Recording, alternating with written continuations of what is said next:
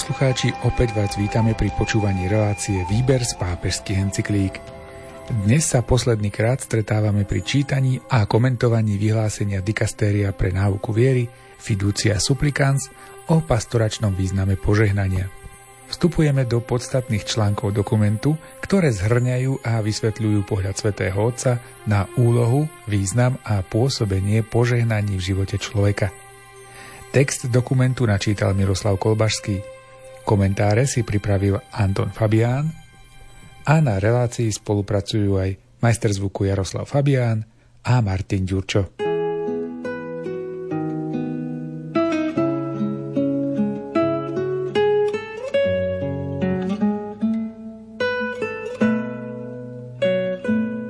Božia milosť v skutočnosti pôsobí v živote tých, ktorí sa nepovažujú za spravodlivých, ale pokorne uznávajú, že sú hriešnici ako všetci ostatní. Je schopná všetko riadiť podľa tajomných a nepredvídateľných božích plánov. Preto cirkev s neúnavnou múdrosťou a materinským citom prijíma všetkých, ktorí sa k Bohu približujú s pokorným srdcom a sprevádza ich tými duchovnými prostriedkami, ktoré každému umožňujú plne pochopiť a uskutočniť Božiu vôľu v jeho živote.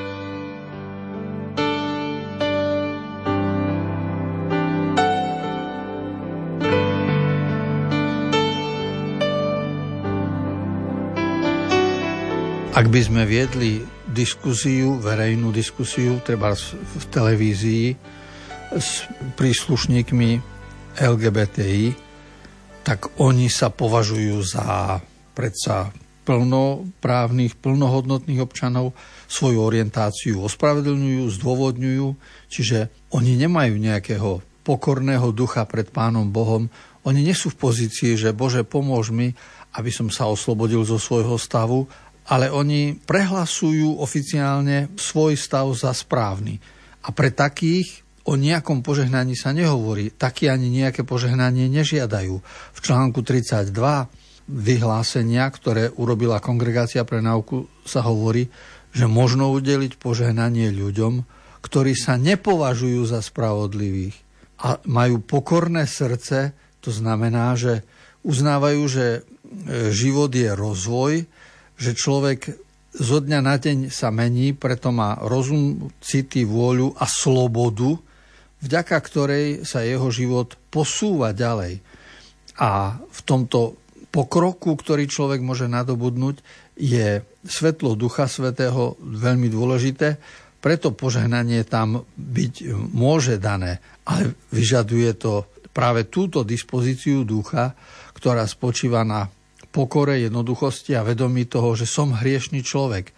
A nie, že vedomie, že ja som v správnom štádiu svojho života, taký chcem mať a na toto chcem dať požehnanie. Tak o tomto celý dokument nehovorí.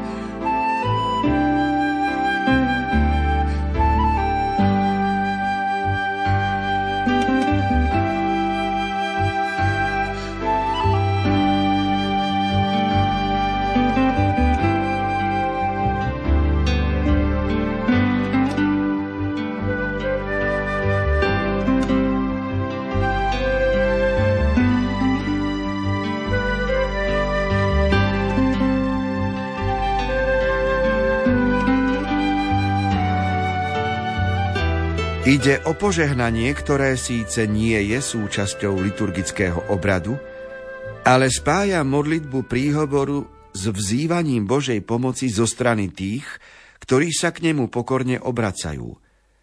Boh sa nikdy neodvracia od nikoho, kto k nemu prichádza. Napokon požehnanie ponúka ľuďom prostriedok, ako zvýšiť svoju dôveru v Boha. Prozba o požehnanie vyjadruje a živí otvorenosť pre transcendentno zbožnosť, blízkosť k Bohu v tisíckach konkrétnych životných okolností a to nie je málo vo svete, v ktorom žijeme. Je to semienko Ducha Svetého, ktoré treba pestovať, nie mu brániť.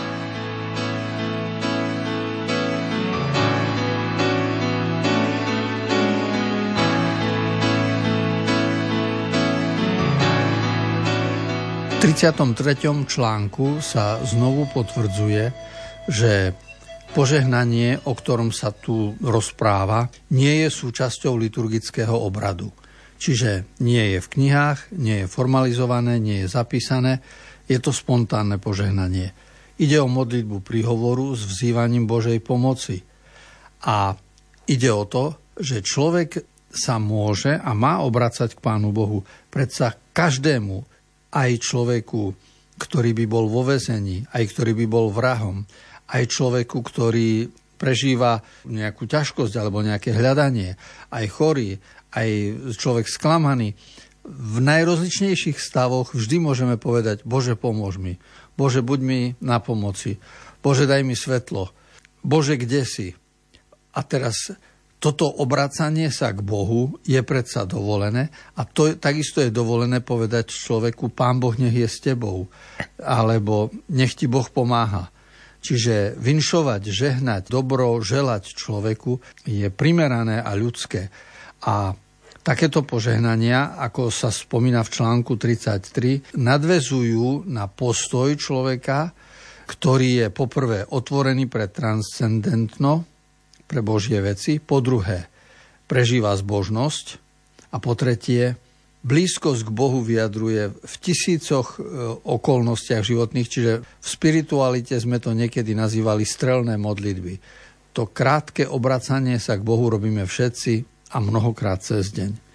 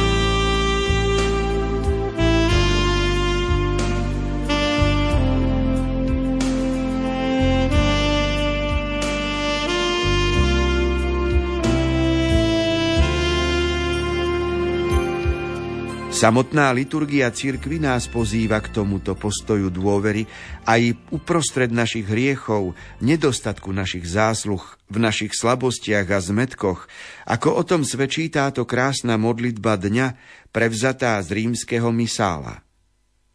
Všemohúci a večný Bože, vo svojej štedrosti dávaš prosiacim viac, než si zasluhujú a žiadajú.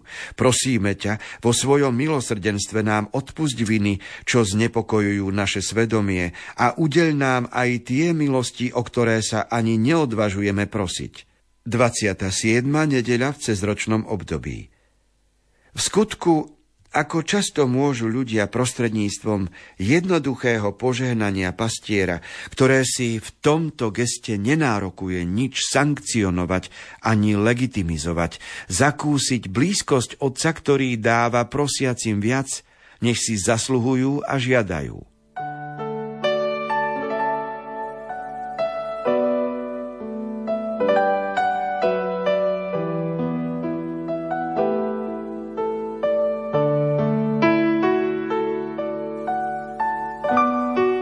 Každý rok v septembri, keď sme na, v kostole na Svetej Omši a keď sa dospieva sláva Bohu na vysostiach, Glória, potom kňaz povie modlíme sa je to orácia a jedna z tých orácií septembrových znie je Bože, Ty vo svojej štedrosti dávaš prosiacim viac, než si zasluhujú a žiadajú.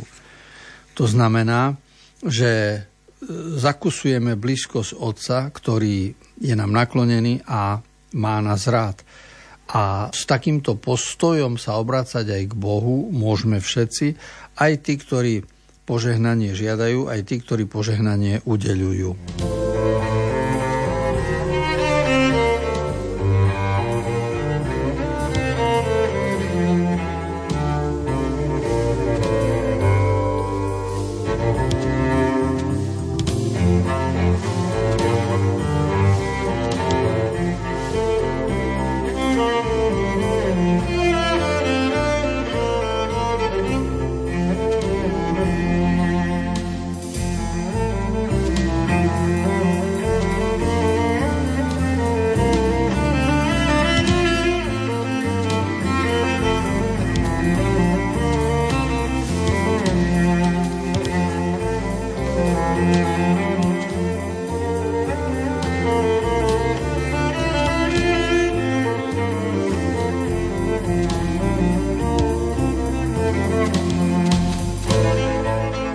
Preto by sa vysvetení služobníci mali vychovávať k pastoračnej citlivosti, aby spontánne udeľovali aj požehnania, ktoré sa nenachádzajú v benedikcionáli.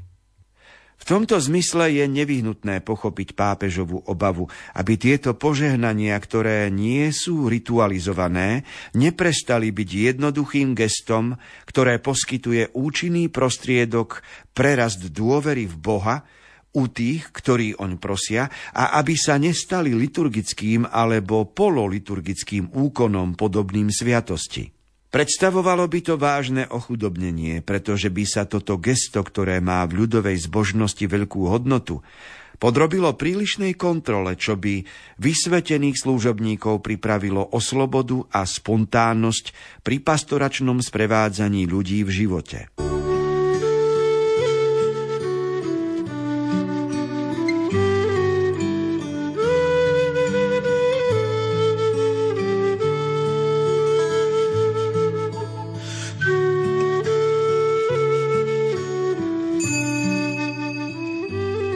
Článku 35 sú vyzývaní kňazi, aby mali pastoračnú citlivosť. Je to veľká hodnota a kvalita kňazského života, ak má pastoračnú citlivosť, lebo mnohokrát zasahujeme ako kňazi necitlivo na prosby ľudí alebo na ich problémy. Treba aj veľkú trpezlivosť, aj veľkú jemnosť, aj určitú kultúru duše na to, aby človek vedel aj správne rozlišovať a potom vedel byť pastoračne tvorivý a ešte aj pastoračne citlivý. No a keď ide o požehnanie ľudí, ktorí sú v irregulárnych situáciách, tak v článku 36 pápež znovu zdôrazňuje, že nemajú sa udeľovať ritualizované obradné požehnania, ani pololiturgické, ale majú to byť spontánne gesta, a o tie spontánne gestá sa kňazi nemajú pripraviť. A spontánne gestá sú napríklad krížik na čelo alebo nejaké, nejaké iné želanie. Každopádne ide o to, aby sme sa neochudobňovali, o to, čo môžeme urobiť. Znakom nejakým dať najavo, že chceme viesť s človekom dialog a chceme mu dopriať Božiu milosť. V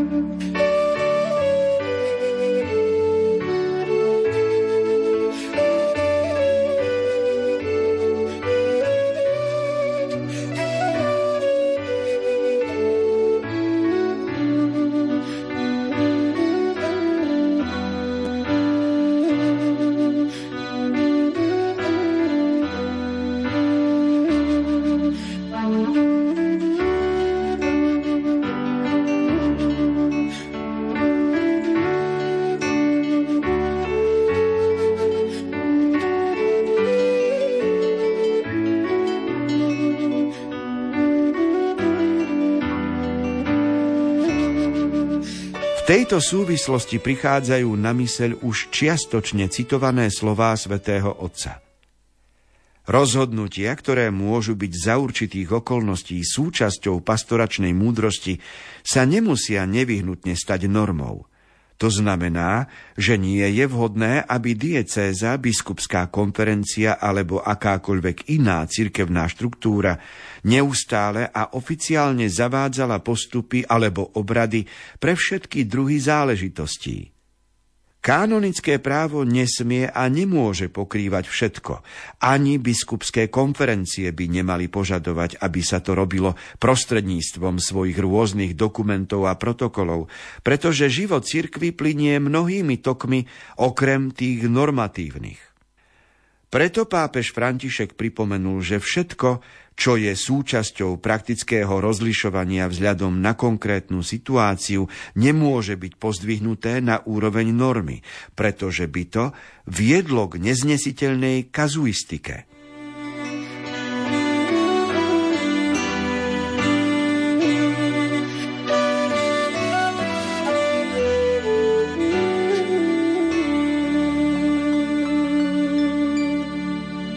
V rámci pastoračnej činnosti sme naučení správať sa podľa určitých noriem, ktoré obsahuje aj kódex kanonického práva, aj liturgické predpisy. A tak sme vychovávaní v seminári. Každý budúci kňaz je vedený k poslušnosti a k zachovávaniu noriem. A tu v článku 37 vyhlásenia, ktoré urobila Kongregácia pre náuku viery, sa odvoláva na postoj svätého Otca, ktorý hovorí, že nemôžu byť všetky veci normatívne vyjadrené. Niektoré treba nechať aj na slobodný prejav či kniaza vo farnosti, či biskupskej konferencie. Vieme dobre, že napríklad Africká biskupská konferencia odmietla akékoľvek formy požehnania irregulárnych párov, aby to e, nespôsobilo väčšie ťažkosti, ako sú. A a vlastne každá biskupská konferencia sa k tomu môže vyjadriť a pápež vôbec nežiada, aby to bolo norma a záväzné pre všetky diecezy. Treba povedať, že v rámci dejín v minulosti väčšinou to bolo tak, že keď podobné vyhlásenie alebo nejaký dokument vyšiel, zároveň sa pri ňom uvádzalo aj to, aký stupeň normatívnosti to má, aký stupeň záväznosti. Vatikán predsa nevydával len nejaké odporúčajúce inštrukcie. Ale celý život cirkvy v minulosti bol naozaj a je dodnes zošrubovaný normami. A až teraz postupne sa otvára tá skutočnosť, že ak máme byť v pastorácii kreatívny, tvorivý, no tak musíme ísť ponad rámec noriem. Normy sú dôležité, dobré, sú správne, držia nás, tvoria určitý základ, ale človek vo, vo svojom pôsobení, vyjadrovaní, vo svojom modlení musí ísť e, ponad tieto normy. A preto znovu opakujem, neexistujú pre irregulárne páry také formy požehnania, ktoré by boli v liturgických knihách už zapísané, ale môžu byť len spontánne, slobodné vlastnými slovami vyjadrené želania.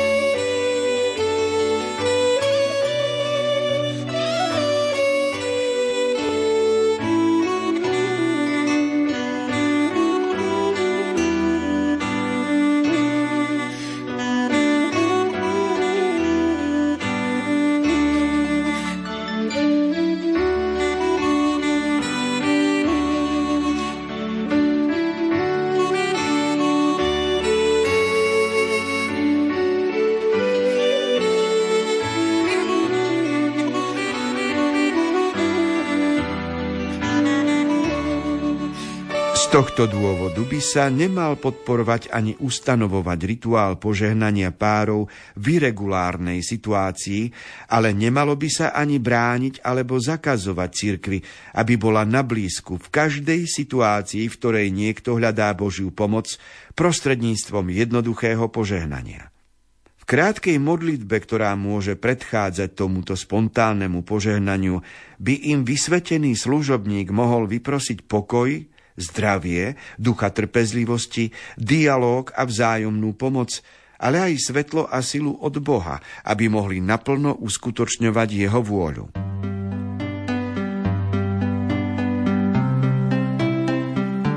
Aj článok 38 je svojím spôsobom sumárny, zhrňujúci obsah celého dokumentu, pretože inými slovami opakuje základnú myšlienku, ale vlastne ju rozvíja a ukazuje v novom svetle.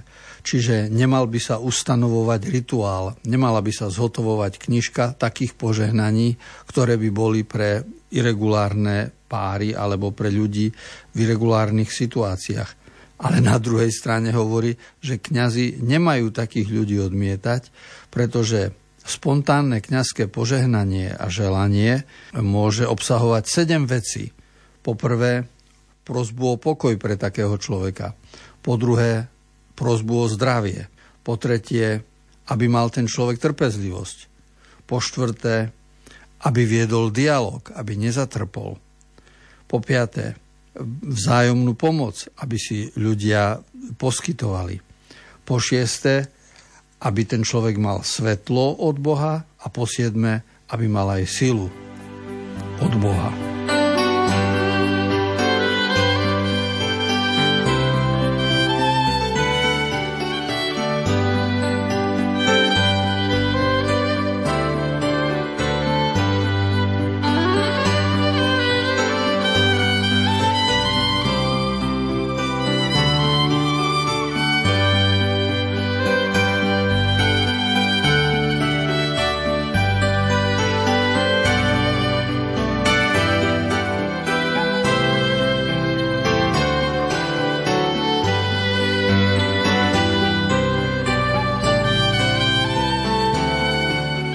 Každom prípade práve preto, aby sa predišlo akejkoľvek forme zmetku alebo pohoršenia, keď o modlitbu požehnania, hoci aj vyslovenú mimo obradov stanovených v liturgických knihách, požiada pár v irregulárnej situácii, toto požehnanie sa nikdy nesmie konať súčasne s civilnými obradmi uzatvorenia zväzku a ani v nejakej súvislosti s nimi a nesmie sa konať dokonca ani s odevom, gestami alebo slovami, ktoré sú vlastné obradu uzavretia manželstvu. To isté platí, keď o požehnanie žiada pár rovnakého pohlavia.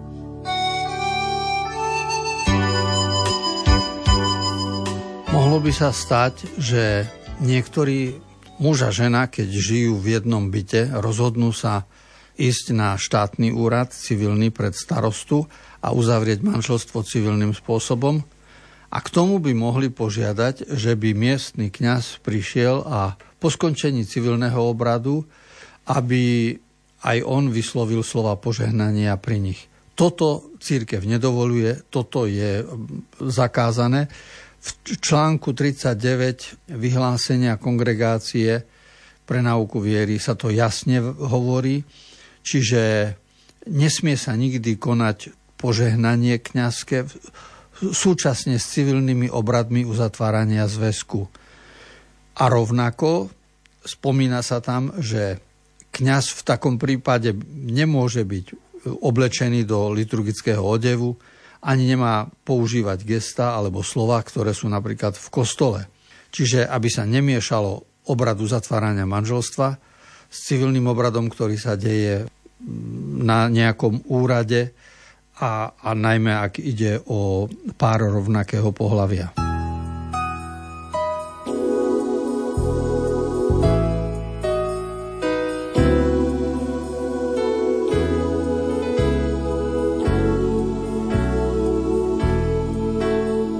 Takéto požehnanie môže nájsť svoje miesto v iných kontextoch, ako je návšteva svetine, stretnutie s kňazom, modlitba prednesená v skupine alebo počas púte.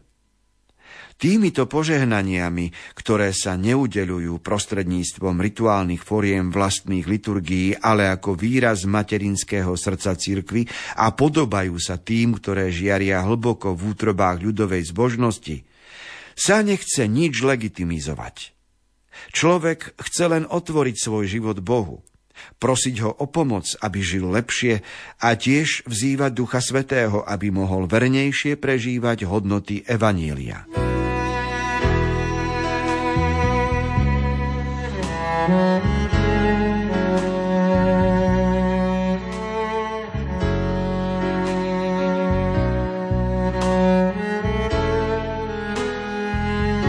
Aby bolo jasné, ako to myslí Kongregácia pre náuku viery, keď hovorí o, o požehnaniach a o kňazoch, ktorí požehnania vykonávajú, tak sa tam spomína v článku 40 aj priestor, kde môže byť kňaz o to požiadaný. Napríklad navšteva svetine, čo súvisí aj s púťami, lebo sú putné miesta dnes, na ktoré ľudia chodia, robia sa výlety, organizujú sa či Lurdy, či Fatima, či Medjugorje a to sú aj dovolenkové záležitosti a tam navšteva týchto lokalít môže byť spojená aj s tým, že cestou stretnú kňaza a požiadajú Otče, požehnajte ma. Alebo môžu byť mimo kostola stretnutia v skupinách, to je napríklad, ak kňaz doprevádza nejaký autobus alebo skupinu na určitú buď duchovné cvičenia alebo na jednotlivé púte. Čiže možnosti stretnutia, možnosti vyslovenia žiadosti o požehnanie sú rôzne a takisto je, možná, je možný rozličný spontánny prístup kňaza k udeleniu takéhoto požehnania. Relácia Výber z pápežských encyklík sa pre dnešok končí. Na pokračovanie sme si čítali a komentovali články z dokumentu Pápežskej biblickej komisie Interpretácia Biblie v cirkvi. V ďalších čítaniach a komentároch budeme pokračovať opäť o týždeň v obvyklom čase. Pre dnešok sa lúčia a na ďalšie stretnutie sa tešia tvorcovia relácie Miroslav Kolbašský, Anton Fabián, Jaroslav Fabián, a Martin Ďurčo.